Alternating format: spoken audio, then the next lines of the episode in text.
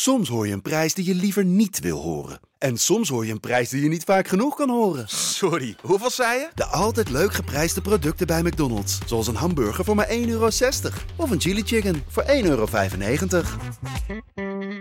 Voor 8 euro per maand heb je een digitaal abonnement op het NRC of op de Volkskrant. Voor 8, ja, nou komt er een zin die heeft Fokkert geschreven, maar ik ga hem toch zeggen. Ik weet niet of mensen zijn die hem begrijpen, maar daar komt hij. Voor 8 euro besteed je aan, besteed aan Maria, wacht even hoor, dit is echt krankzinnige zin. Voor 8 euro besteed aan malaria-netten koop je ruim één kwaliteitsjaar aan leven voor een kind. Wat dat dan ook mag betekenen. Voor 5 euro per maand helpt uh, UNICEF 10 kinderen in nood om naar school te blijven gaan. 5 euro aan Greenpeace draagt bij aan een omverwerping van Shell. En voor hetzelfde bedrag verbeter je de wereld op doneereffectief.nl. Maar wil je echt het maximale uit je 4,99 halen? In onze kleedkamer 1 krijg je wekelijks een half uur aan extra opnames. Kun je input leveren voor de afleveringen. En ontvang je maandelijks de langdradige column van Maarten de Fokkert. Wil je het helemaal bond maken? Voor een paar euro extra krijg je giveaways van kaartjes en shirts. Kun je pupil van de week worden. En word je onderdeel van Zoontjes van de Trainer Community. Word lid via de link in de show notes. Dan over de aflevering van deze week. Die gaat over verslavingen. Heb jij het idee dat je zelf al wat hulp kunt gebruiken? In de show notes hebben we een aantal handige websites op een rijtje gezet. Veel luisterplezier.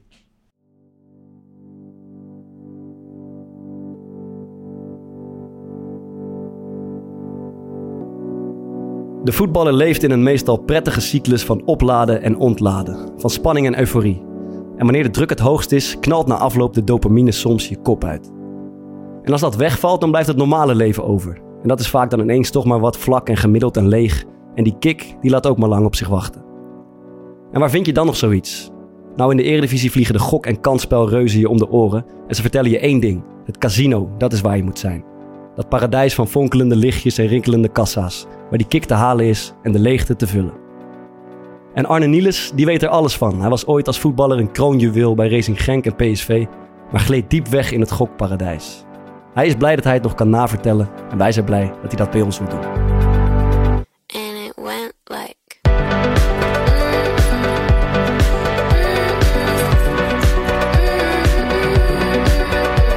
Nee, ik ben nooit een grote speler geweest. Nee, niet echt. Nee, helemaal niet. Eigenlijk niet, nee. Nee, ja, de- deze gast was echt niks. Nou, Misschien nog wel iets, eh, iets minder. Wat? Deze mensen allemaal die vinden zichzelf heel erg gruwelijk en flex. En ik zet me daar tegenaf, want dat vind ik niet.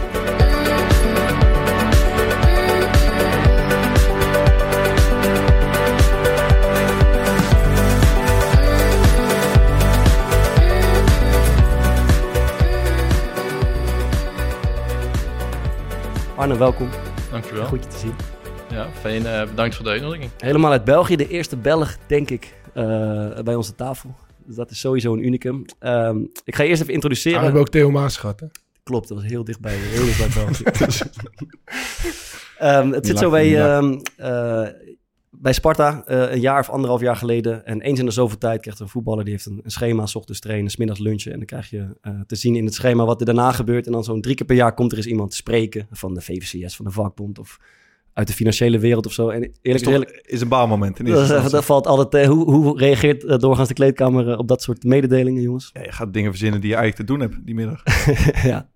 Puffen en steunen, Arne, dat is toch wat het is. Dan gaan we denken, pro, jezus, moeten we eraan gaan luisteren. En nou goed, toen kwam jij langs. Eerlijk is eerlijk, dezelfde tendens. Ja, we gaan het nou weer over? Wie is die vent? Eh, wat komt hij doen? Maar je hebt, denk ik, een uur verteld en eh, de hele groep lag eh, aan je voeten eigenlijk. Er was, was muisstil. Of en hing, werd- hing aan je lippen. of hing aan je lippen, dat bedoelde ik. Ehm, maar er werd echt goed geluisterd. Het maakte indruk, Mhm. dat verhaal. En het verhaal ging over de gokverslaving die jij hebt doorgemaakt. Ehm, ja, en dat is altijd een beetje blijven hangen als, een, als, een, als een mooi verhaal en een interessant verhaal. En eh, dat is ook de reden dat we jou graag een keer wilden spreken. Wat ik me afvraag, hè, heb je voor meer eh, voetbalclubs gesproken? Is dat over het algemeen moeilijker publiek dan eh, gewoon bij een reguliere lezing? Oh, het is een, eh, een moeilijker publiek om binnen te geraken, laat ik het zo zeggen. Zeker als het gaat over dit thema. Hè, dat willen ze liefst zo ver mogelijk houden. Maar eens dat jij, eh, zoals Bart zegt, eens dat je er bent en jouw verhaal vertelt, ja, dan Ja. merk ik wel dat ze snel aandachtig luisteren, omdat het ook gewoon in een leefwereld is, weet je. Mijn verhaal is gewoon ook wat er in sommige kleedkamers afspeelt, dus dan heb je wel iedereen ja, direct mee in dat verhaal. En Ja. dat is wat er toen gebeurde ook, denk ik. Ja, zeker. Eh, om een ander voorbeeld te schetsen, ook eens per jaar komt er een scheidsrechter langs op trainingskamp meestal. Die komt de nieuwe spelregels uitleggen met beeldjes en zo. Daar proberen wij ook altijd zo snel mogelijk van, nou, ik weet niet hoe het bij jullie ging. Of Ja, je, je, kijkt eigenlijk alleen uit altijd naar dat kopje bij de scheidsrechter... waar ze al die hele grove charges achter elkaar zetten... en, kijken of de een van je of je er dan bij zit. Ja, ja, ja. Ja, want deze hebben we al vaak besproken. Hè? De- we, we deden- we zetten dan een boete op degene die een vraag stelt. Om het maar Zijn er nog vragen? Nee, geen vragen. Zo snel weg. gaan. Om het zo kort mogelijk Ja, eh, ja, te houden. Maar goed. Ehm, eerst even de vraag altijd, eh, wa- wat, is, wat hebben we voor voetballer tegenover ons? Ehm, eh, Arne Niels. Wij hebben toch net even een potje two-touch eh, gespeeld hier in de, in de gangen. Dat viel niet tegen, jongens. Ja, jaar maar we, willen, we gaan eerst even gespeeld. gokken, wat, want wij kennen je niet echt als voetballer natuurlijk. Leuk, leuk woordgrapje. Ja, gaan we niet doen, hoor ik net. We gaan eerst even gokken. Gaan we, ja, dat is goed. Ehm, gokken, jongens. Wat zetten we erop? Flegmatieke middenvelder. Flegmatieke middenveld. Jij? Ja, eh, ik denk eh buitenspelen. Links buiten. Ik heb gelezen, dus ik doe niet mee. Dat zou vals spelen zijn. Wat, eh, wat ben je voor een, eh, voor een... Wat was je voor een voetballer? Eh, een 9,5 noemen ze het wel eens. Hè? Dus eerder een nummer 10 die vooral kwaliteit had eh, aan de bal. En die medespelers rond zich moeten hebben die het deden zonder de bal, om het dan zo te zeggen. Ja. En dan ja, kwamen we in eh kwaliteit vooral naar voren. Ja, dus vooral speltechnisch, vista, ehm, ja, afwerking, eh baaltechniek, vrij trappen, dat soort dingen. Maar eh, explosiviteit en uithouding was niet eh, voor mij besteed. Oké. Hoe vond je het zelf gaan net? eh, Klinkt de- bekend. Klinkt Thomas, bekend, Thomas. Hoe, hoe vond je de two-touch net gaan hier in de gang? Ik moet eerlijk zijn dat het voor mij echt wel al een tijd geleden was dat ik nog een bal had aangeraakt. hè. Ik heb ook wel een aantal bestuurders gehad waardoor ik eh, best wel voorzichtig ben en eigenlijk niet zoveel eh, met de bal bezig ben. Maar eh, ja, Ja, je moest echt even warm draaien ook, hè? Eh, ja, het is fijn dat je dat zegt, maar eh, op zich viel het nog wel mee, vond ik. Ja, het, is, eh, het is iets wat je niet, eh, niet verleert, ook niet. Hè. Ja, dan valt niet eh, te ontkennen. Je hebt een bekende achternaam. Eh Luc Niels is jouw vader.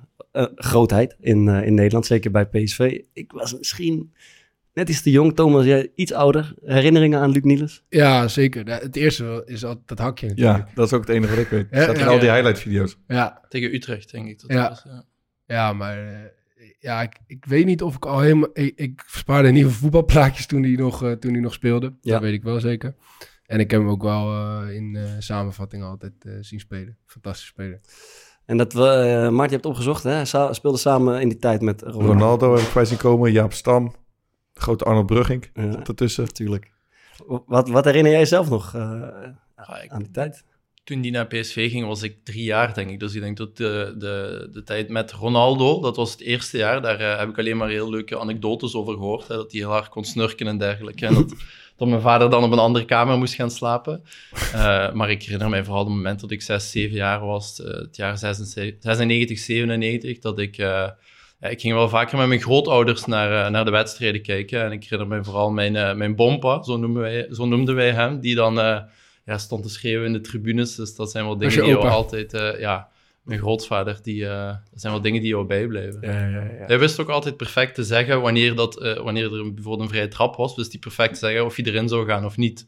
Dat zei hij dan op voorhand en dat was altijd, eh, was altijd juist. Als hij Dus als Luc achter de bal stond, dan zag opa, Ja. het gaat gebeuren. Ja, hij zei, die aanloop of de manier hoe dat hij stond, wist hij al van, kijk, die gaat erin of die gaat er niet in. Mooi. Ehm, eh, iets, iets heel anders. Ben jij, ben jij een man die zich makkelijk op eh, rode lopers eh, begeeft?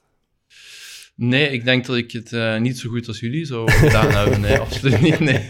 Ja, ook bij ons Waar- valt er nog wel... kijk je nou naar mij? Hè?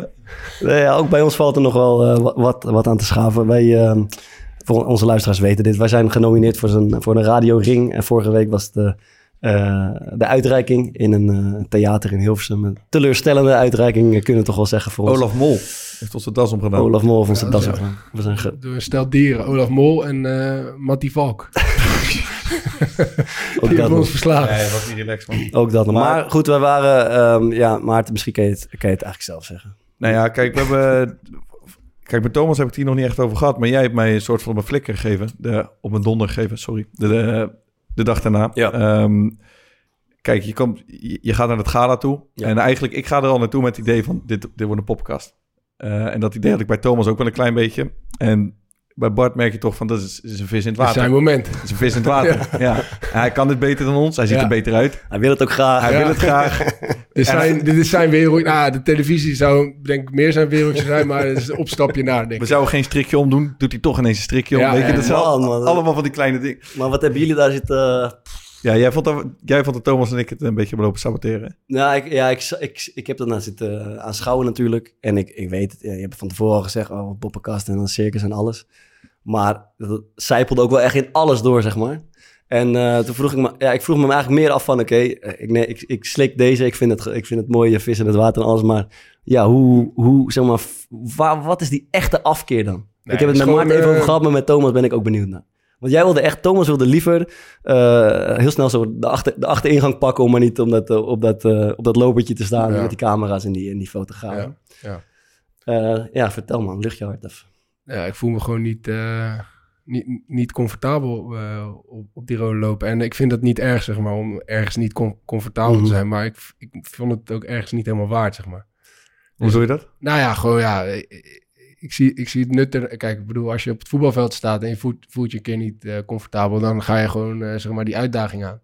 Maar dat, dat idee, dat gevoel had ik zeg maar nu totaal niet. Ja, je vond Ik, het bedoel, ik, vond, ik, onterecht vond dat het wij wel, ik vind het leuk om met, met elkaar zeg maar, zo'n avondje, zo'n feestje. Vind ik, dat vind ik oprecht heel leuk. Ja.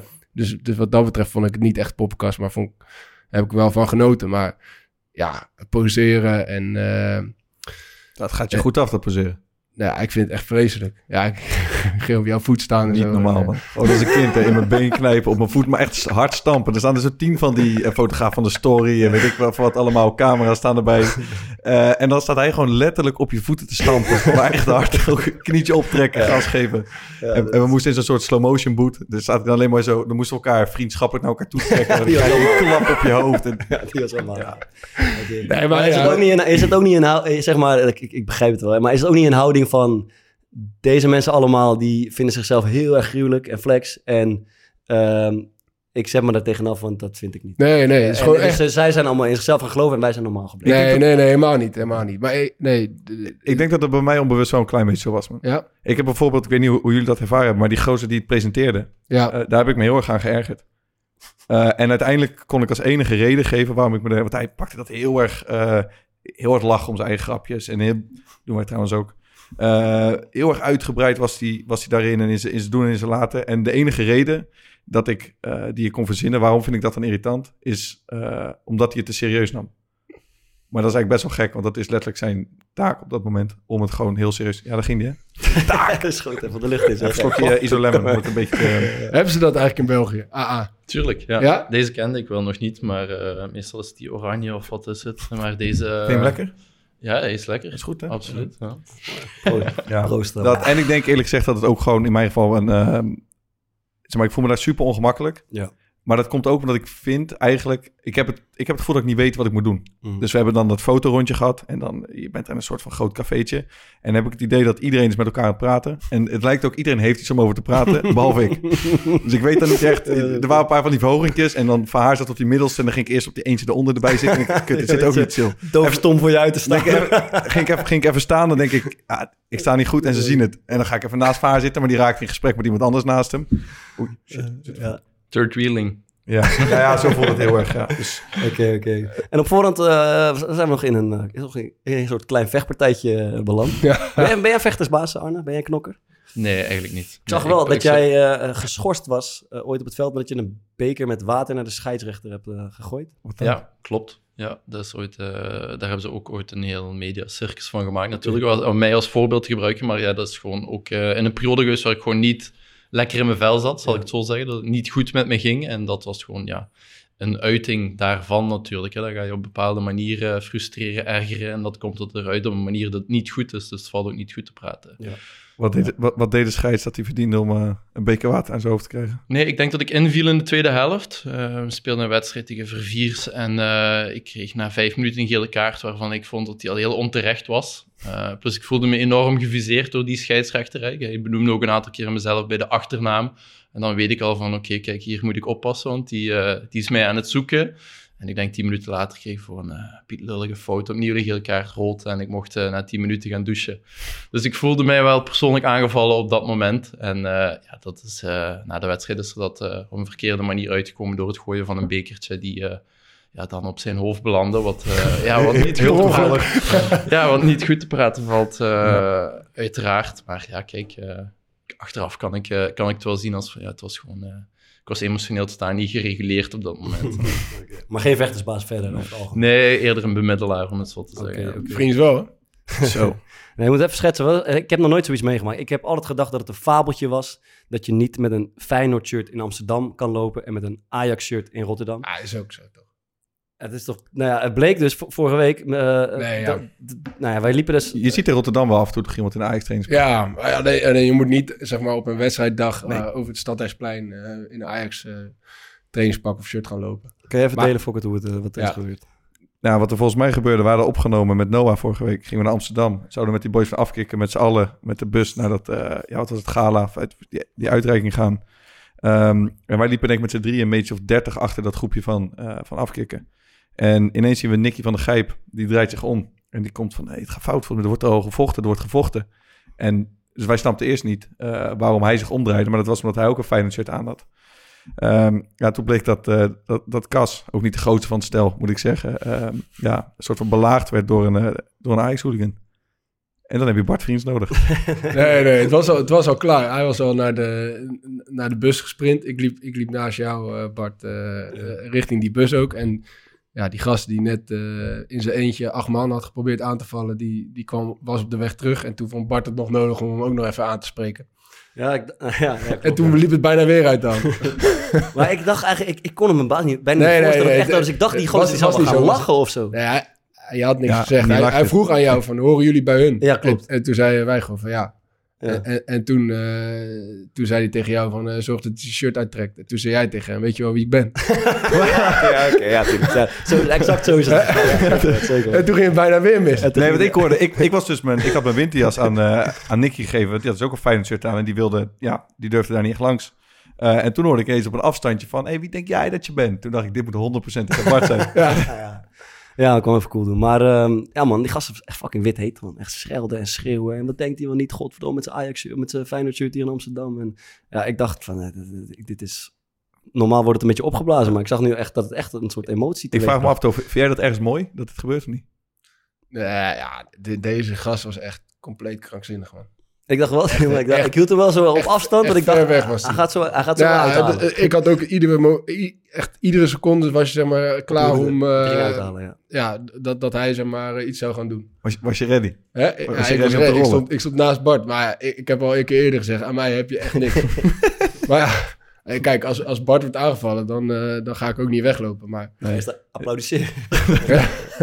nee, maar goed. En eh, was Lars van Velsen ready, denk je, voor die ja, vechtpartij? dat was het mooiste. Die, die, die, dat was, denk, die was gewoon in een Volendam shirt. En dat is wel de grootste van het stel. De grootste van het stel. Ja, dus dan zou je ook denken de sterkste. Maar die was, zeg maar, als de kippen erbij om naar die bus te sprinten. En toen zaten we eenmaal in die bus. Ik zo, nou, ja, dit, en toen zei Lars en ik, ja, wat dan? eh, we hadden hem gewoon met, eh, met z'n acht op zijn bek moeten timmeren, man. Ja, hij sprak zelfs in de ik-vorm, dat hij het zelf wel even zou oplossen. Nee, nee, hij zei met z'n achten, zei hij, met z'n achten. Wat, wat, wat wil hij komen doen dan? We hadden hem gewoon met z'n achten op zijn bek moeten timmeren. Maar hij zat als eerste. Hij zat als eerst in het busje. Ja. Goed, nou wat een helden hè, zijn wij, eh, Arne. Absoluut. Eh, iemand verder nog iets, eh, iets kwijt? Er is me wel eens opgevallen. Oh. Ehm, het was gisteren eh, Transfer Deadline Day. En hebben jullie ook veel foto's erbij zien komen van gasten die zo heel ongemakkelijk lachen met dat duimpje erbij? ja, tuurlijk. en dan zou ik toch als voorbeeld iemand die altijd luistert, maar die is echt de koning van deze foto's, Sonny Stevens. Ja, Dat, je, je ziet zeg maar bij hem dat hij ehm, het voetbal is duimpie. het voetbal is, ja, maar je moet op de foto, maar je, Ja. je hebt er eigenlijk ook niet heel veel zin in. Dus eh, ik zou graag als mensen, als het hun is opgevallen, dat er meer van die foto's zijn, stuur ze even door. Kunnen we ja. mooie collage van maken. met het Hadden wij op de rode loper moeten doen eigenlijk met z'n allen. Dat denk ik niet. Duimpje. Ehm, ja, we gaan het, denk, we gaan het eh, over, eh, over gokken hebben. En, en jouw geschiedenis met gokken. Maar misschien is het mooi om even te schetsen wat, wat wij, wij zelf eigenlijk voor, eh, voor gok- gokkers zijn. Want laten we wel wezen, gokken is in de voetbalwereld wel een soort van gemeengoed, denk ik. Ehm, Ja, niet in extreme vorm, maar het gaat toch wel regelmatig over. Het gaat altijd over Ja, soms ook wel een eh, extreme vorm, rijtjes, eh, casino. Mijn eerste casino-ervaring was ook met boys uit mijn team van, van Jong Utrecht in die tijd. Ehm, dus het is wel een dingetje wat een beetje rondom de voetbalwereld hangt. Ja, ik. ik heb jou meegemaakt in het casino. Ik ben heel Jij hoeft niet, jij hoeft niet bang te zijn dat me je, niet zorgen dat, je, dat, je, je een gokker wordt. Nee, ik ben, Hè? ik ben matig. Ja, we gingen dan roulette en dan, de- dan Hij sloeg durft hij... niet. Hè? Hij durft Dan, niet. dan zette hij soms een 1 eurotje op rood. Ja. En dan, dan had hij gewonnen of had hij verloren. En dan speelde hij twee rondjes niet. En dan zag je hem weer heel stiekem zo'n fiche zo op zwart leggen. dus dat ging, dat, ging niet, dat ging niet heel hard. Arne zou maar naar huis sturen.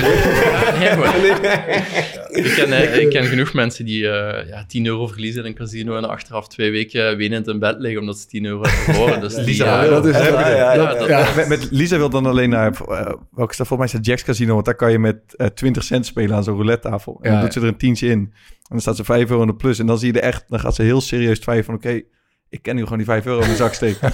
Terwijl ik heb, ja, ik weet niet, ik heb zoiets van, ehm, of heel groot winnen, Ja. en anders maar een beetje dat ding kwijt. En als Ja. je dan, dan sta je een keer plus 30 euro. En dan zegt zij van, oh, nu stop je toch? Mooi geweest. Ja, maar dan krijg je gewoon iedere keer weer dezelfde discussie. Dat Ja. je denkt van, ik wil nog even door.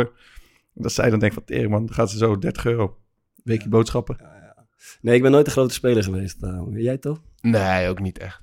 Eh, ik, vind het wel leuk, ik vind het wel leuk om zo nu... Ik heb het al heel lang niet gedaan, maar ik, ik vond het altijd wel leuk om zo nu en dan een keer een avondje maar, naar... we te- gingen nog wel eens een keer op een zaterdag. Ah, Ja, dat was in de tijd met, eh, met, met Lars Veldwijk. Ja. Die, die was er natuurlijk niet weg te slaan. Nee. Dus die nam ons nog wel eens mee. Ja. En dat was ook wel de tijd dat ik dacht van... Nou, het, ga- het gebeurt...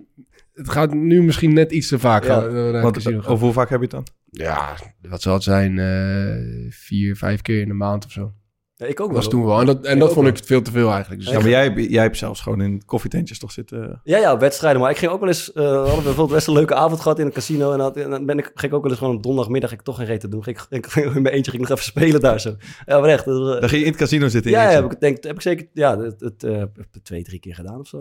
Gewoon voor de lol. Ja, dacht, ik vond het toch best wel leuk om te doen. Ook, ja, toch? De, toe- vond je er leuk aan?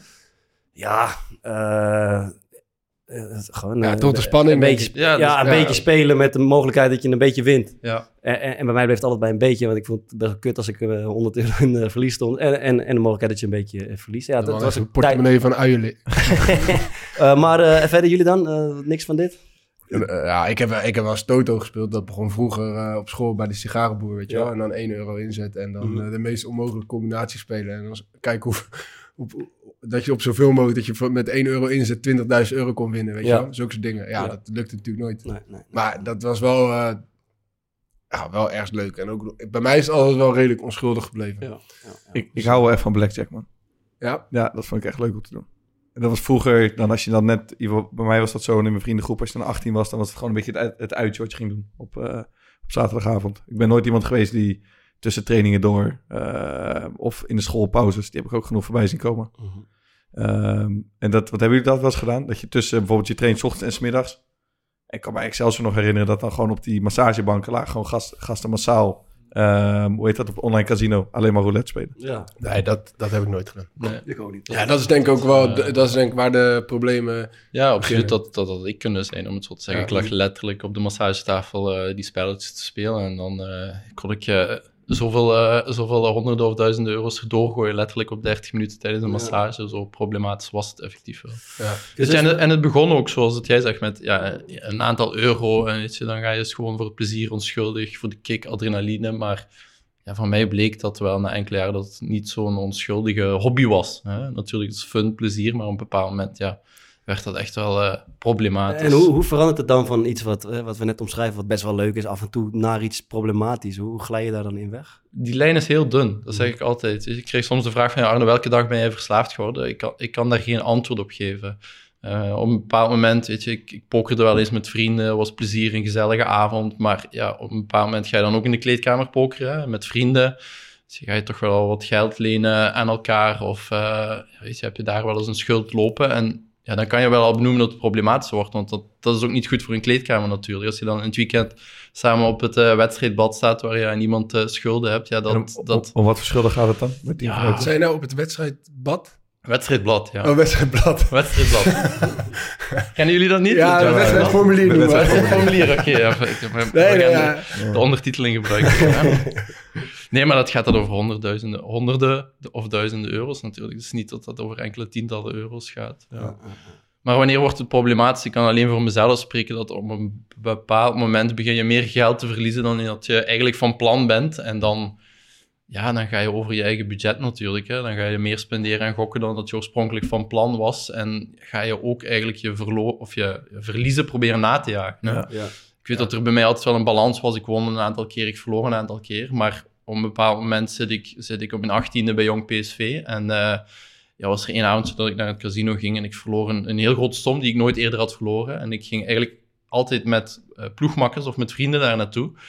En zij brachten mij naar huis diezelfde avond dat ik verloren had. En, ik- en daar zat ik dan op mijn appartement en met het gevoel van, ja, kijk, ik wil wel teruggaan. En de drang echt van, ja, ik wil dat verloren bedrag Ja.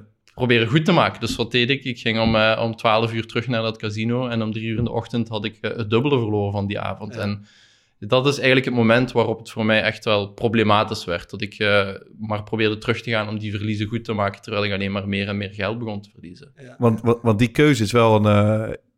dat, is, dat is wel een hele bijzondere. Want dat zie ik, heb ik ook wel bij vrienden van mij gezien. Die zeggen bijvoorbeeld, ik ga met 200 euro spelen.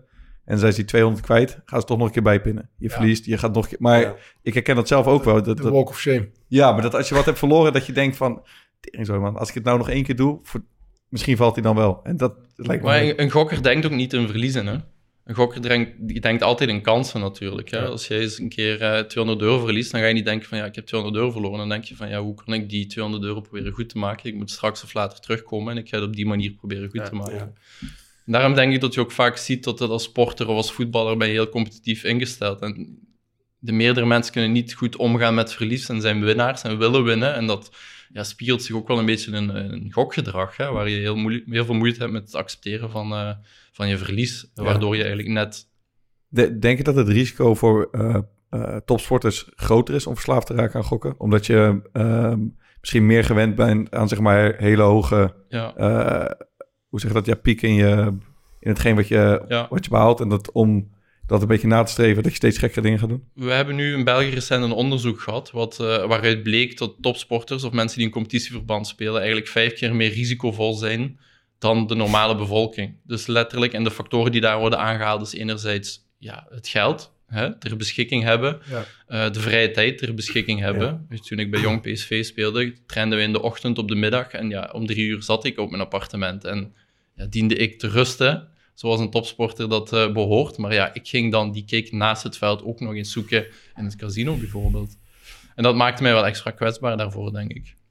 Ik, ik, had, ehm, eh, ik heb het gevoel zelf, eh, bij mij is het totaal niet problematisch geworden, maar op het moment dat ik eh, speelde eh, en, en alles ging goed en je weet, je weet hoe het gaat, je bent in zo'n stadion, er wordt gejuicht, je verliest, wint, het doet veel met je en dan raak je geblesseerd een tijdje. En dan is het allemaal even weg gewoon. Dan is het weer, ja, dan kabbelen de dagen een beetje, dan ga je 's ochtends trainen, 's middags ben je vrij, een beetje in de, in de, in de en dat, waren, dat was dat, eh, toen je zei van, dan ging ik een beetje spelen op Unibet, weet je, op die wedstrijden, dat is exact in de periode waarin ik, ja, eh, maar een beetje aanlummelde op dat voetbalveld, omdat ik geblesseerd was. Is Dus dat- wij moeten hier nu even de komende week eh, goed in de ja, je gaten moet houden. een oogje in het cel gaan houden. Dat kan falikant. Ik ga de podcastrekening maar even, denk ik, het wachtwoord veranderen. Want Nee, maar ik kreeg het gevoel, zeg maar, dat dat een, ehm, eh, dat dat een trigger kan zijn. het is gewoon de, af, de afwezigheid, De afwezigheid van van de, van de Ja, kick van van het voetbal. Ja, gewoon Eh, verveling. Zo. Ik denk dat je daar wel iets heel belangrijk eh, benoemt. Want ik herinner mij ook wel de periode dat ik van Genk naar PSV ging. Ik merkte ook al direct van, ja, kijk, ik ben hier in een talentenvijver gekomen, waar ik bij Genk altijd er bovenuit stak. ja. Zat ik bij Jong PSV met zoveel talenten dat ik er ergens onderaan bengelde. Dus ik voelde de druk. Ik voelde van, ja, ik ga niet eh, eh, op het wedstrijdformulier staan. Hè? En eh, nou, ja, dan krijg je te maken met teleurstellingen, irritaties, Ja. geblesseerd raken. En ja, met die emoties die ik daar ervaarde, Ja. had ik nooit eerder leren, leren omgaan. Mhm. Je, In de voetbalwereld moet je sterk gedragen. Hè? Kwetsbaar opstellen voelde voor mij aan als een zwakte. Ja. Dus wat deed ik met die emoties? Ik stopte die gewoon eh, in mijn rugzak, om het zo te zeggen. En ik vond een uitweg in het gokken. Ja. Ja, nou, Eh. nu je het zegt, dus ik ook, die, die tijd zeg maar, dat ik wat meer ging, was ook eh, toen ik eigenlijk niet speelde. Ja. Ja. Dus dat is wel, eh, dus dat zal, ja, dat heb ik eigenlijk nooit eh, zo bedacht, maar dat zal dan wel ja, ik kreeg het redelijk directe link hebben met elkaar. Ja, dat zou zo maar kunnen, ja. En, en als je dan... eh luister, kun je duiden waar je precies verslaafd aan bent? Ik snap het, je bent gokverslaafd, maar wat is... Waar, waar, waar, Ja. waar- waar bestaat die verslaving dan uit? Ja, ik denk de grootste misvatting voor iemand die een gokverslaving is, of hoe mensen daar naar kijken, is dat dat met het geld te maken Ja. heeft. Maar voor mij, hoe dat ik erop reflecteer, is heeft eigenlijk niets meer met geld te maken op een Mhm. bepaald moment. Ik denk het moment dat ik zoveel duizenden euro's won, of het moment dat ik zoveel duizenden euro's verloor, het enige waaraan ik dacht was, ik wil het opnieuw doen.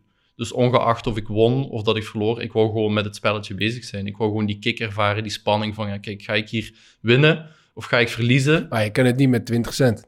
Nee, klopt. Maar Dus dan heeft het wel met geld te maken, toch? Nee, ik bedoel dan de, winsten bedoel ik dan, hè. Ja, ja, maar, maar, anderzijds, maar een heel belangrijk detail wat ik je wil meegeven, Ja. is dat wanneer mijn geld op was, Ja, ging ik letterlijk gewoon spelen zonder geld. ja, Om maar gewoon die kick te ervaren van het spel, het ermee bezig zijn, de spanning ervaren. Hetzelfde dus- met voetbalwedstrijden, weet je, dan heb je heel de voorbereiding van ik ga statistieken opzoeken, je probeert controle te krijgen over de weddenschappen die je afsluit, je gaat Ja. dag en nacht daarmee bezig zijn, heel obsessief. Maar ja, als je weddenschap dan gedaan is, dan ga je precies hetzelfde opnieuw doen. Dus die kick en die spanning die je ervaart van ja, ga ik hier winnen, ga ik verliezen, dat is net hetgene wat voor mij zo verslavend was en En- wat mij eigenlijk constant bezig hield. En als je zo verslaafd bent, bestaat er dan nog iets als winnen eigenlijk? Nee, helemaal niet. Want het draait natuurlijk niet alleen rond de, financiële gevolgen. Ik denk dat voor mij heeft het een heel grote impact gehad op het feit dat het natuurlijk ook op mijn sportieve prestaties een enorme impact had. Als jij tot drie, vier uur in de ochtend online aan het gokken bent, dan, ja, dan sta je de volgende ochtend natuurlijk ook niet fit op het voetbalveld, om Mm. het zo te zetten. Raak je geblesseerd, verzorg je je eigen niet goed. Dus dat had sowieso al een impact op mijn voetbalcarrière, maar daarnaast ook wel relationeel. Eh, ik begon me echt wel op te sluiten. Ik ging me meer en meer isoleren van vrienden die vroegen van, ja, gaan we vanavond uit? En dan vertelde ik hun van, ja, ik heb het eigenlijk heel druk hier. Ik kan niet met jullie meegaan, terwijl ik dan gewoon op de bank achter mijn computer aan het gokken was, pokertoernooitjes aan het spelen of een online casino. Dus ik begon me echt wel te isoleren, liegen tegen vrienden. Dus relationeel had dat ook gewoon een enorme impact op mijn leven. Eh, ik bedroog mensen, ik loog tegen mensen, ik manipuleerde ze. Dus ja, dat, op die manier had het een heel grote impact natuurlijk. Kan, kan, je, kan je eens delen hoe een, hoe een, hoe een dag er dan, eh, dan uitzag voor jou? Ja, ik denk uh, mijn dagritme was sowieso verstoord. Hè. Uh, op een bepaald moment, als je zo ver zit in dat, in dat gokprobleem, heb je ook geen werk meer. Ik voetbalde niet meer, ik had geen vriendin meer. Mijn dag bestond letterlijk uit, ik ga opstaan, ik ga nadenken over van wat, op wat ga ik vandaag gokken, waar ga ik gokken, hoe zorg ik ervoor dat niemand het ziet of niemand het merkt, waar ga ik geld vinden. En ik ging slapen met dezelfde gedachten, of ik viel in slaap wanneer waar haalde, het, je, waar haalde je dat geld dan vandaan? Ja, op een bepaald moment gaan je eigen middelen natuurlijk ook opgeraken. Hè? Ja. Dan ga je wel eens bij vrienden aankloppen van, hey, kijk, uh, kunnen jullie mij wat geld lenen? Ze wisten dan natuurlijk ook wel dat ik uit de voetbalwereld kwam, dus ze dachten van, ja, ik, uh, Arne betaalt mij dat wel terug, komt goed. Maar dan verzon ik een smoesje, zei ik dat ik mijn rekeningen moest betalen en dan uh, gaven ze mij dat geld. En uiteindelijk ging ik gewoon gokken met dat geld in plaats van rekeningen te betalen. Dus zo geleid je alleen maar verder en verder af. Tot uh, op een bepaald moment uh, wist iedereen het natuurlijk dat ik daarmee bezig was. Stopten ze met mij, uh, met mij geld te geven. En ben ik letterlijk zelfs ooit eens geld gaan, gaan stelen van één iemand. Om mijn gokverslaving maar te onderhouden. Om maar op het einde van de dag een gokje te kunnen wagen, letterlijk. Dus zo waanzinnig en zo diep ging het eigenlijk al op dat moment. Ja. Hoe, hoe heb je dat gedaan dan, geld stelen? Ja, om daar helemaal in detail over te gaan is natuurlijk, uh, uh, is natuurlijk heftig. Maar aan de andere kant is dat letterlijk gewoon smoes verzinnen. Iemand zijn bankkaart nemen, geld afhalen om dan een gokje te gaan wagen. Uh, ja. En je, je weet, neem ik aan, al die tijd wel van jezelf dat je iets met iets problema uh, problematisch bezig bent. Of, of, werkt dat niet zo? Ja, rationeel weet je dat wel. Ja. Hè? Maar anderzijds wist ik dat al die gevolgen er waren. wist ik dat ik enorm veel schade aan het aanrichten was. Maar ja, psychisch zat ik gewoon ook niet uh, ja, in, een, in een goede zone. Ik zat letterlijk met heel donkere gedachten. Ik had ook een schuld van een, een aantal tienduizenden euro's, waarvan ik dacht, van, ja, ik, ik, kom hier nooit uit. Uh, ook de relatie met vrienden, familie was zo verwaarloosd dat ik mij heel alleen voelde. En ja, dan begin je donkere gedachten te krijgen en dan kom je in een, in een bepaalde zone waar je echt gewoon ja, on, onveilig bent. Ja. Uh, dus dat was wel heftig. Ja. En zeg maar... Um je, je, je krijgt je loon aan het eind van de maand. Hmm. Uh, schat ik zo in. Je speelde bij Jong PSV, hè, vooral in die tijd. Ja. En is dat, moet ik dan zo zien van, dat is, uh, dan zit je op te wachten en dan kan je direct gaan spelen met dat wat je hebt? Ja, op een, op een bepaald moment wel natuurlijk. Hè. Op een bepaald moment dan... Uh, de eerste twee jaren was dat niet zo, was het nog wel onschuldig, maar dan opeens, ja, dan, dan sta je wel letterlijk te wachten van ja, wanneer staat mijn salaris erop, ga je checken en dan ja. is het weer zover. En ehm, een goede avond. Hoeveel leverde dat op? Ja, die, die goede avonden zijn er ook anders dan, dan raak je ook niet geïnteresseerd in het spelletje natuurlijk. Hè. Uh, ik denk te mogelijk. En, en dat is ook het moeilijke, hè, van de verliezen, die ga je snel vergeten. Maar het moment Ja. dat je eh, een goede slag hebt geslaan, ja, die staan in je geheugen gebrand en je weet dat dat altijd mogelijk is. Wat er natuurlijk ook voor zorgt dat je dat gaat Wat nastreven. is nou het meeste wat je ooit... eh, Ja, ik vind het altijd moeilijk om over bedragen te spreken, maar Ah, ik gewoon ben ooit wel als met... eh, ik had er een auto mee kunnen kopen, laat ik het zo zeggen, Wat of een? Maar avondje. een Mercedes of een eh, Kia Picanto? Of? Ja, laten we gewoon een normale auto zeggen dan. Hè. Dus dan gaat het wel over 20.000 of 30.000 euro of 40.000 euro, denk ik. Dat de En wat grootste speelde je slag is, maar ja... wat, ehm, wat speelde je dan zo al? dat varieerde heel fel. Dat gaat, dat gaat van sportweddenschap tot eh, roulette, tot, eh, tot blackjack, tot eh, ja, online slots, tot noem maar op, pokeren. Eigenlijk alles wat er voorhanden was, eh, wat mij interesseerde op dat moment. Maar als je Ja. daar terugdenkt, het heeft niets met zeg maar, eh, geldzucht te maken. Gewoon de, de hebberigheid om meer en meer geld te verdienen. Of is, of, of dat is ja, toch zo, ook onderdeel zo, van zo, dit? zo begint het natuurlijk Ja. wel, hè? die quick fixes. En eh, ja, kijk, uiteindelijk weet je ook dat, dat eh, gokken niet eh, de weg is naar geld verdienen. Hè? Ja. Die casinos en die operators worden niet voor niets eh, stinkend rijk daarvan. Hè? Dat geld komt letterlijk uit onze zakken, om het zo te zeggen. Dus Ja. maak jezelf daar ook niet in wijs. Maar ja, je denkt wel van, ja, kijk, als ik hier vanavond een goede slag sla en eh, ik ga de jackpot winnen, dan gaan al mijn problemen opgelost zijn. Oké, dus het, wordt, eh, het, het winnen van geld wordt, een, eh, wordt het doel om je problemen op te lossen. En Ja. niet om iets groots te kopen. Want Daar, daar begint het misschien mee. Ja, daar begint het natuurlijk Ja. wel mee. Hè? Dat, dat materialisme, daar begon het wel mee. Maar op een bepaald moment was het eerder van... ik moet hier een grote slag slaan, zodat al mijn problemen zijn opgelost. Ja. Terwijl die grote slagen zijn er ook wel letterlijk geweest. Maar in plaats van aan schulden af te gaan betalen... En eh, ja, leuke dingen te gaan doen, ging ik gewoon nog verder en ging het Ja, nog dus je, harder. je- er zijn momenten geweest dat je eigenlijk je eigen probleem had opgelost door middel van gokken, maar Ja. niet kon stoppen uiteraard. Nee, ik, maakte mezelf dat ook wijs. Hè. Ik leefde in de illusie dat gokken de oplossing ging zijn van mijn probleem. Terwijl Ja. gokken natuurlijk het probleem op zich Ja. was. Ja, Ja, ja, ja, ja. ja. Ik heb ooit eens een keer bijna 80.000 euro gewonnen in het casino. Wat? Ja. En hoeveel werd het uiteindelijk? Hè?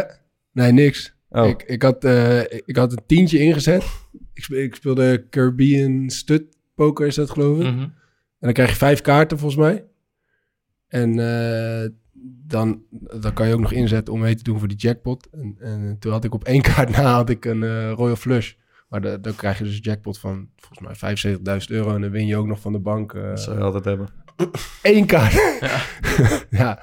Dus dat, eh, dat is mijn... eh, maar, maar ik herken het wel. Want als, het, als zoiets gebeurt, zeg maar... dat geeft je zo'n bizarre kick... dat je, Ja. dat je daarna zeg maar, denkt van... oké, zo, ma- zo, makkelijk Dat kan kan. Het, zo makkelijk kan het dus zijn, weet je wel. Eh, ik zat er zo dichtbij en eh, volgende, keer, eh, volgende keer is het wel raar. Kan ik me echt goed voorstellen. Als je dat had gewonnen, of zelfs omdat je Nee, het bijna hebt Ja. gewonnen, is eigenlijk al genoeg om nog een keer te gaan Ja. en het nog een keer Ja. te proberen. Dus zou, zouden jullie eh, maar vat, vatbaar zijn voor, voor zo'n verhaal? Nou, denk het niet, maar ik, ik vraag me af, is, zit er een heel groot verschil tussen eh, obsessief zijn met dingen en verslavingsgevoelig zijn? Dat is een moeilijke vraag. Maar ik denk dat bij mij, ik denk dat er weinig eh, verschil tussen zit. In die zin. Of ja, wacht, als je zegt verslavingsgevoelig, ja, dat is iets wat je meekrijgt al van jongs af aan. Hè? Hoe bedoel je dat? Ja, bijvoorbeeld in mijn geval, enerzijds genetisch was er bij mij al sowieso een component aan. Ik zie mijn vader ook problemen heeft gehad met gokken. En mijn grootvader had ook al problemen gehad met gokken. Dus genetisch gezien was ik er wel gevoelig voor. Voordat ik even... Voordat ik eigenlijk wist dat gokken bestond, om het zo Wat te is zeggen. een verslaving dat kan genetisch belast zijn? Ja, genetisch belasting. Ik weet dat er de afgelopen jaren heel veel onderzoeken naar geweest Mhm. zijn, maar er bestaat wel zoiets, of ik geloof er sterk in dat er wel zoiets bestaat als een verslavingsgen, waardoor je wel kwetsbaarder bent daarvoor natuurlijk. Deed je dat ook wel eens samen of, of iets? Of? Eh, we hebben dat wel eens samen gedaan, ja. Het gebeurde wel eens dat ik eh, ja, naar een pokertoernooi ging en dat ik daar dan eh, mijn vader tegenkwam bijvoorbeeld. Ja, dat- stom toevallig, je vader. ja, stom toevallig. Of, eh, ja, in die zin was dat ook wel iets wat ons samen bondde, om het zo te zijn. Hè. We hadden het er wel eens over, over het voetbal, maar we hadden het er wel eens over, over een pokertoernooitje bijvoorbeeld. Dat Ja. gebeurde wel eens, ja. En, en dacht je dan bij je vader te- hetzelfde te zien als er wat met jou gebeurde?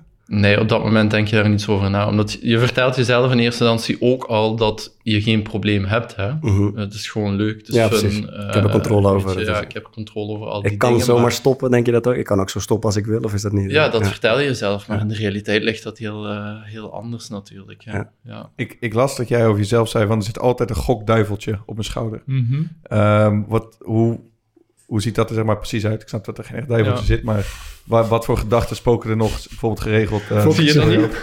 Ja, ik zit al staan. fantasie, die, die, die zit al dagen op, op volle toeren. Die denkt, ja, wat is dat dan nog voor mij? Ik ben er uiteindelijk achtergekomen dat er geen echt duiveltje Nee, ik heb zit. toch even gecheckt voor de zekerheid. Nee, maar wat ik daarmee bedoel is, kijk, ik ben zeven jaar geleden in opname gegaan voor, voor de behandeling van mijn gokverslaving. En daarna ben ik gokvrij geworden. Uh, heb ik een nieuwe manier van leven ontdekt zonder het gokken. Maar ik weet dat ik die verslaving voor altijd bij mij zal dragen. In die zin, er zal altijd een stemmetje zijn in mijn hoofd die zal zeggen van, kijk Arne, je bent nu zeven jaar gokvrij. Misschien moet je nog eens een kansje, kans wagen. Misschien kan je het nu wel onder controle houden. Terwijl ik heel goed dat ik vandaag, als ik vandaag de dag zou zeggen, na zeven jaar niet gegokt heb, van ja, kijk, ik ga nog eens proberen. Ik weet dat dat niet bij die 10 euro zal blijven. Die 10 euro voor mij zal heel snel 20 worden, 30, 40, 50. Ik ga weer liegen, bedriegen, ik ga mijn gezin op het spel zetten. En dat is iets waar ik heel mijn leven kwetsbaar en vatbaar voor ga zijn en altijd voor ga moeten waken. Dus ik ga daar altijd wel heel, uh, heel veel op mijn hoede voor moeten zijn, natuurlijk. Is het, is het moeilijk soms? Zeg maar dat, het echt, dat er een soort van drang terugkomt?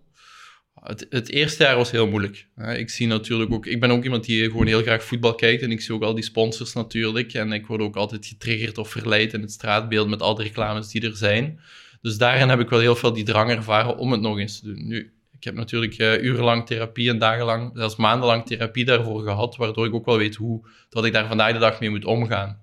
En die drang is ook wel echt gaan liggen. Het is niet meer van, ja Arne, je kan niet gokken. Voor mij draait het echt over, ik wil het ook niet meer. Ik, zou, ik zie geen meerwaarde meer in mijn leven voor, voor het gokken. Maar eh, nu is die discussie natuurlijk een beetje opgeleid over uh, wel of geen reclame voor... Uh, ik, ik, was, denk een paar maanden geleden heb ik een keer op één gekeken. En daar zat een, natuurlijk een tegenstander van wetreclames. En Fred Teven, die, die daar zat als staatssecretaris, die, die dat eigenlijk allemaal gelegaliseerd heeft. En nu ook tevens, hoe noem je dat, lobby, lobby, lobbyist is voor, voor voor, voor, voor die gokmarkten. Hmm. Uh, en hij zei van ja, we hebben het gelegaliseerd zodat we veel meer zicht hebben op de, op de, op de probleemgroep. Hij zei die problemen waren er altijd al, maar uh, nu, ja, nu weten we wie het zijn. Hoe, hoe kijk jij daarnaar? Vind je, vind je dat, die, dat voor terecht is dat die, uh, dat die reclames veel minder moeten worden? En, ik denk dat die reclames sowieso bijdragen aan het, aan het normaliseren van het gokken. Hè. Ik denk, eh, we hadden het net ook over de kleedkamer en de, en de, en de voetbalploegen. Ik denk dat gokken gewoon ook gezien wordt als iets heel normaal. Maar was het niet al... Uh, wat erbij hoort. Was het niet al normaal? Ik bedoel, je kon gewoon naar het casino, je kon gewoon uh, toto spelen. Alleen nu zijn er meerdere aanbieders. Klopt, maar als je het dan hebt over de reclame, ik denk dat het niet normaal is dat er zoveel reclame vandaag de dag is. Ja. ik denk vooral ook in de sportsector zien we vandaag een enorme aanwezigheid van die reclame. En ja, ik ben wel van mening, ik maak me daar wel zorgen over, want natuurlijk, een club heeft altijd een maatschappelijke rol ook, heeft ook jeugdspelers die opkijken naar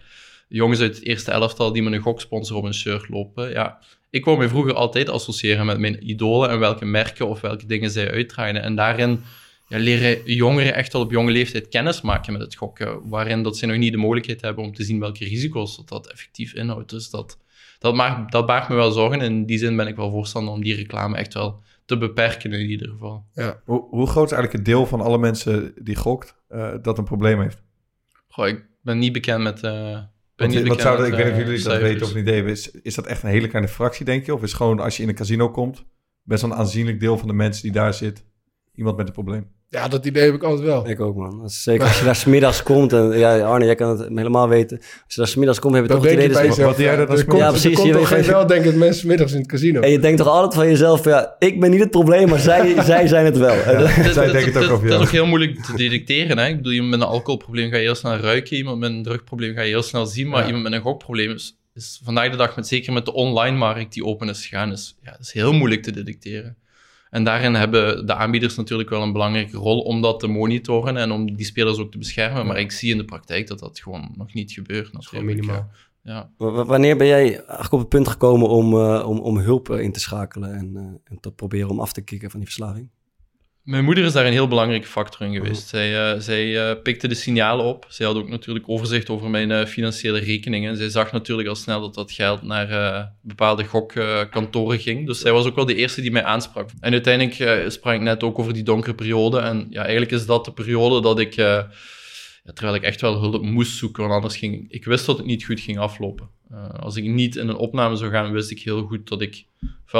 Ofwel, was ik binnen zes maanden in de gevangenis terechtgekomen, omdat ik letterlijk de gedachte had van ik moet aan geld komen om mijn gokverslaving te onderhouden. Ofwel ja, was ik er na zes maanden gewoon niet meer geweest, omdat ik met die donkere gedachten zat. Dus ik heb dat dan ook uitgesproken tegen mijn moeder en zij heeft mij letterlijk meegenomen.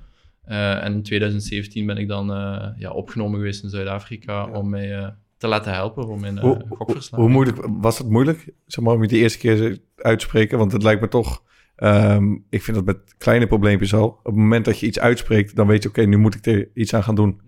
Hoe, hoe was dat, zeg maar, om dat soort van te openbaren? Ja, ik, ik zag ook geen andere optie. Hè. Het was ofwel dat, ofwel ja, was het een beetje einde verhaal. Zo voelde het ook voor mij. Ik zat echt op, op de bodem, dus ik bedoel, dat heeft mij ook wel... Eigenlijk was dat ook mijn redding, het feit dat ik op de bodem ben terechtgekomen. Want dat was het moment dat ik pas de stap zette van... Hier ben ik, doe maar met mij wat jullie willen. En nu sta ik ervoor open om hulp te aanvaarden. Dus dat was, dat was een heel moeilijke stap. Maar die kwetsbaarheid heeft mij echt wel geholpen om ja, uiteindelijk mijn kracht terug te vinden. Hoe, hoe ziet de bodem er specifiek uit? Hoe ziet de bodem er specifiek uit? Ik definieer me dat als, als, de, als de donkere gedachte die ik heb gehad. Uh, het feit dat ik uh, suicidaal werd, dat ik geen oplossing meer zag voor mijn problemen, was voor mij echt wel de bodem die ik bereikt had. Uh, en die mij in beweging heeft gezet naar ik moet hulp hebben, want ik kan het gewoon zelf niet oplossen. Ben je inmiddels al schuldenvrij? Ja, ik ben ondertussen schuldenvrij. Ik denk ongeveer vier jaar geleden ben ik schuldenvrij geworden. Dus vanaf toen ben ik eigenlijk ook opnieuw kunnen beginnen. ja. ja. Hoe heb je dat gedaan? Door heel hard te werken. Um, in die zin dat ik, uh, toen ik uit mijn opname kwam, uh, in mijn verslavingsbehandeling kwam, had ik natuurlijk een schuld opgebouwd. Uh, ik, ben, ik, heb, ik heb geleerd mijn ego aan de kant te zetten. ik ben heel nederig en ik ben heel kwetsbaar geworden, waardoor ik, ik ben letterlijk in een restaurant gaan werken gedurende vier jaar. Uh, waardoor ik eigenlijk door hard werken, door heel veel uren te presteren, ook wel een bepaalde schuld heb kunnen, die schulden heb kunnen aflossen. Ja. Over, over wat voor schuld gaat het dan, als ik vraag mag? Ja, dat ging toch over een bedrag van 40 à 15.000 euro op dat moment. En zijn het eigenlijk vooral die schulden die zo druk, en je hebt over donkere gedachten, is, is, komt dat vooral door die, die, die eindeloze schulden die als een soort uh, donkere wolk boven, donkere wolk boven je hangt? Of, of is dat, of, wat is... Ja, ook, ook die schulden, maar anderzijds ook gewoon het feit van, ja, kijk, ik, ik eh, ben opgegroeid als een talentvolle voetballer, hè, die het ging maken, uh, een voetbalcarrière ging. Eigenlijk ben ik heel mijn jeugd zo opgegroeid als van, ja, kijk, je gaat studeren, je gaat aan een topsportschool zitten, eigenlijk wist ik al dat het mij met de paplepel werd ingegeven dat ik voetballer zou worden. Mhm. En dan faal je daarin. En dan zit je ook met de gedachte van, kijk, hier zit jij dan als zoon van een beroemde voetballer die er gewoon niks van maakte in het leven. Ik was een goede student, goede voetballer en uiteindelijk ja, bakte ik er niks van. Dus die gedachten speelden natuurlijk ook wel mee in de zin van, ja, uh, zorgde er ook voor dat het gewoon uh, heel donker werd natuurlijk. Al die verwachtingen, de druk. Ja. ja. En, verlang je daar nu nog wel eens naar? Nee, eigenlijk niet. Nee, ik, uh, ik verlang er helemaal niet meer naar. Uh, ik zie ook geen meerwaarde meer van het gokken in mijn leven. Hè. Ik, uh, ik heb vandaag dag een heel mooi gezin. Ik ben getrouwd. Ik heb twee, twee jongens. Twee, Mathies, een jongen van twee maanden, en Dante, een jongen van zeven maanden. Dus ja, ik, ik zie vandaag de dag geen optie meer om ooit terug te gaan naar het gokken, want ik weet wat er op het spel staat. Dus ik voel me vandaag de dag eigenlijk heel, heel rijk met hetgene wat ik rond mij heb. met mijn gezin, met de relatie met mijn familie.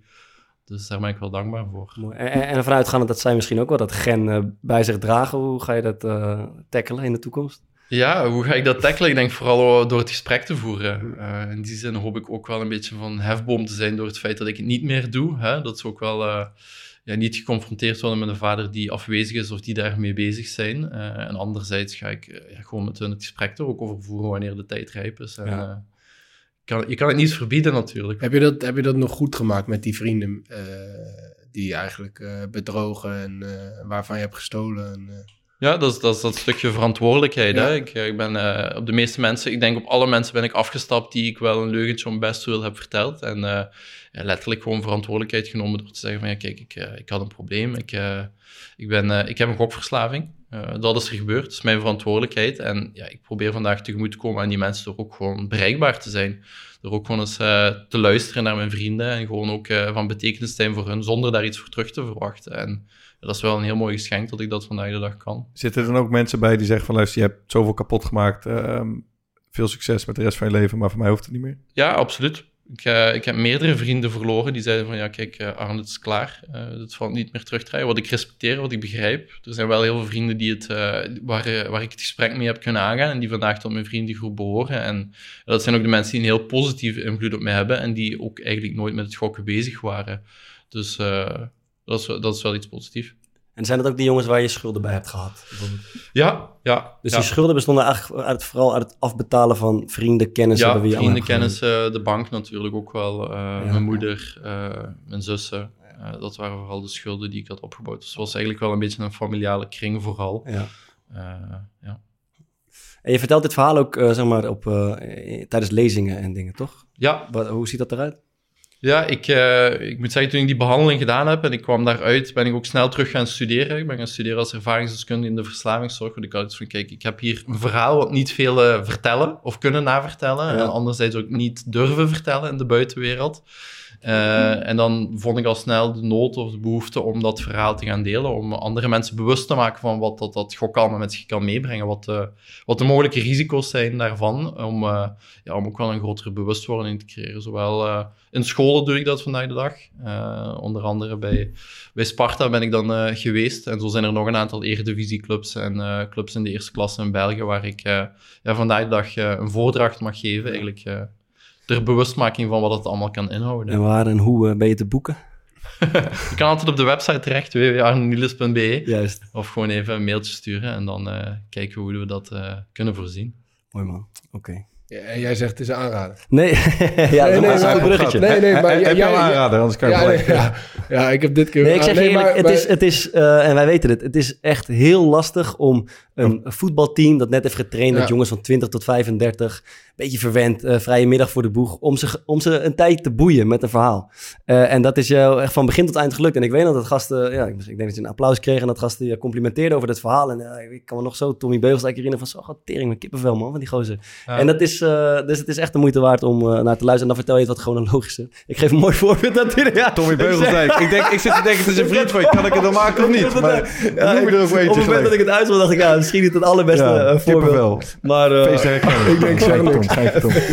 Geintje Tom, geintje. ja, ja, dan sluiten we daar toch mee af. Maar eh, eh, eh, aanrader is het, is het absoluut. En laten we ook gelijk de aanraders van de week erachteraan pakken. Arne, begin jij eens. Eh, het is misschien bizar, maar ik ga beginnen met gewoon een, een Belgische podcast op te, op te sommen. zo, lekker ik- laten we het dan conculega's noemen. Maar eh, ja, ik ben gewoon een enorme fan van de Mid-Mid-podcast in België, die ook eh, tijdens het WK gewoon live zijn gegaan, dagelijks. En ja, daar heb ik mee enorm veel, ja, enorm veel plezier aan gehad. Dus ja, zeker eens een kijkje, Dus een kijkje nemen. Nederlands of, eh, aan om naar de Belgische... Ja, voilà. En dan eh, laten we Heeft, het heeft gewoon... Kevin de Bruyne daar niet een keer gezeten? Eh, hij heeft Ja, daar zeker. gezeten, ja, klopt. Ja. Ja, Waarom is ja. hij voor ons zo onbereikbaar? Ja, je kan altijd proberen. De nee heb je, ja kan je krijgen natuurlijk. Dus uh, We hebben blauwe vinkjes. We hebben heel vaak een nee gekregen al de laatste tijd. Dus dat... ja. Maar laat ik dan ook zeggen dat ik Belgische ins- eh, kijkers of luisteraars zal inspireren om hier uh. Kijk, dat is mooi. naar te luisteren. Dat is een goede start. Ik heb een, eh, een mooie serie gekeken. De Stamhouder. Staat op eh, NPO Start. Gaat over een ehm gozer een aantal jaar na de oorlog. En zijn vader is, heeft in het Duitse leger gezeten. Ehm, en ja, hij zit ook bij het leger. En hij is een beetje blind eigenlijk voor hetgeen wat zijn vader gedaan heeft. Eh, zijn familie vertelt hem... Van, hij heeft wel bij het Duitse leger gezeten... maar hij heeft geen echte foute dingen gedaan. Ehm, wat natuurlijk een beetje een moeilijke combinatie is. En hij wordt dan verliefd op een meisje en zij confronteert hem heel erg met het feit van... joh, waarom heb jij geen onderzoek gedaan naar wat je vader heeft gedaan? Waarom neem je alles voor waar aan wat ze erover zeggen? En hij, in een aantal afleveringen neemt ze je mee ehm, in het verhaal. Hij gaat dan in de archieven zoeken en hij komt achter steeds andere dingen. En je ziet ook, het is heel mooi in beeld gebracht... eh, vanuit die vader, zeg maar, trauma wat hij heeft opgelopen. Het, het stukje identiteitscrisis waar hij in terechtkomt. En het is ehm, ja, bijna on-Nederlands goed, zou ik willen zeggen. De stamhouder. Uh, ja, en ik, ik ben natuurlijk ook een, uh, een seriekijker. En ik uh, me merkte al wat de reuring een beetje op sociale media en in serie- en filmland over een nieuwe serie van HBO. de The Last of Us. Ik ben benieuwd, man. Ik ben heel benieuwd. En ja, de, de eerste er komt iedere week een nieuwe aflevering uit. En de eerste paar weken ging ik een beetje kijken van ja, waar gaat het dan over? En dat is een soort apocalyptisch uh, uh, drama met uh, ja, wat voor mij leek, zeg maar, een soort van zombies hè, die, die de wereld overnemen. En, dus daar had ik eigenlijk niet zo heel veel zin in. Maar toen kwam er gisteren, las ik een artikel over die serie, over een aflevering die echt krankzinnig goed was. Dus toen dacht ik, nou, ik ga er toch aan beginnen. En het blijkt dus dat, dat het gaat, je kent ze gek niet verzinnen, maar het gaat dus om dat, dat omdat de aarde is opgewarmd, kan een bepaald soort schimmel overleven in mensen. En die schimmel die wil één ding en dat is uh, uh, andere, mensen, uh, andere mensen besmetten met die schimmel. En dat zijn dus dan de, de, de, zombies. En dat, nou ja, goed, de eerste twee afleveringen waren we oké, okay, het verhaal zit goed in elkaar. En, en, en ik betrapte me op dat ik wilde blijven kijken. Maar toen kwam de derde aflevering en eh, ik heb het net gekeken, dus het ligt nog vers op mijn geheugen. Dus dan ben je wel soms eh, in staat om wat te overdrijven. Maar ik denk echt een van de beste afleveringen die ik ooit van een serie heb gezien. Want las het, echt, echt fantastisch. Eh, eh, zeg maar in meerdere opzichten. Het, eh, het, het, is gewoon een klein verhaaltje in, eh, in die serie. Wat eigenlijk niet eens zo krankzinnig veel met die serie te maken heeft. Het gaat over muziek, het gaat over liefde. het, is echt, eh, het is echt de moeite waard om te kijken. Dus ook als je denkt van ik, ik ben er niet van, zombies, eh, weet ik het wat. Vecht je door die eerste twee afleveringen heen en, eh, en, en zorg dat je bij de derde aankomt. Dat Cool. is echt top. Ik ga- ik Je, bent- je bent weer verslaafd aan de serie. The Last of Us, ja gelukkig maar eentje per week, dus dat, dat, dat scheelt dan. Oké, eh, ik, ik dacht voor de gelegenheid, ik doe ook een eh, Belgische, een Vlaamse eh, podcast.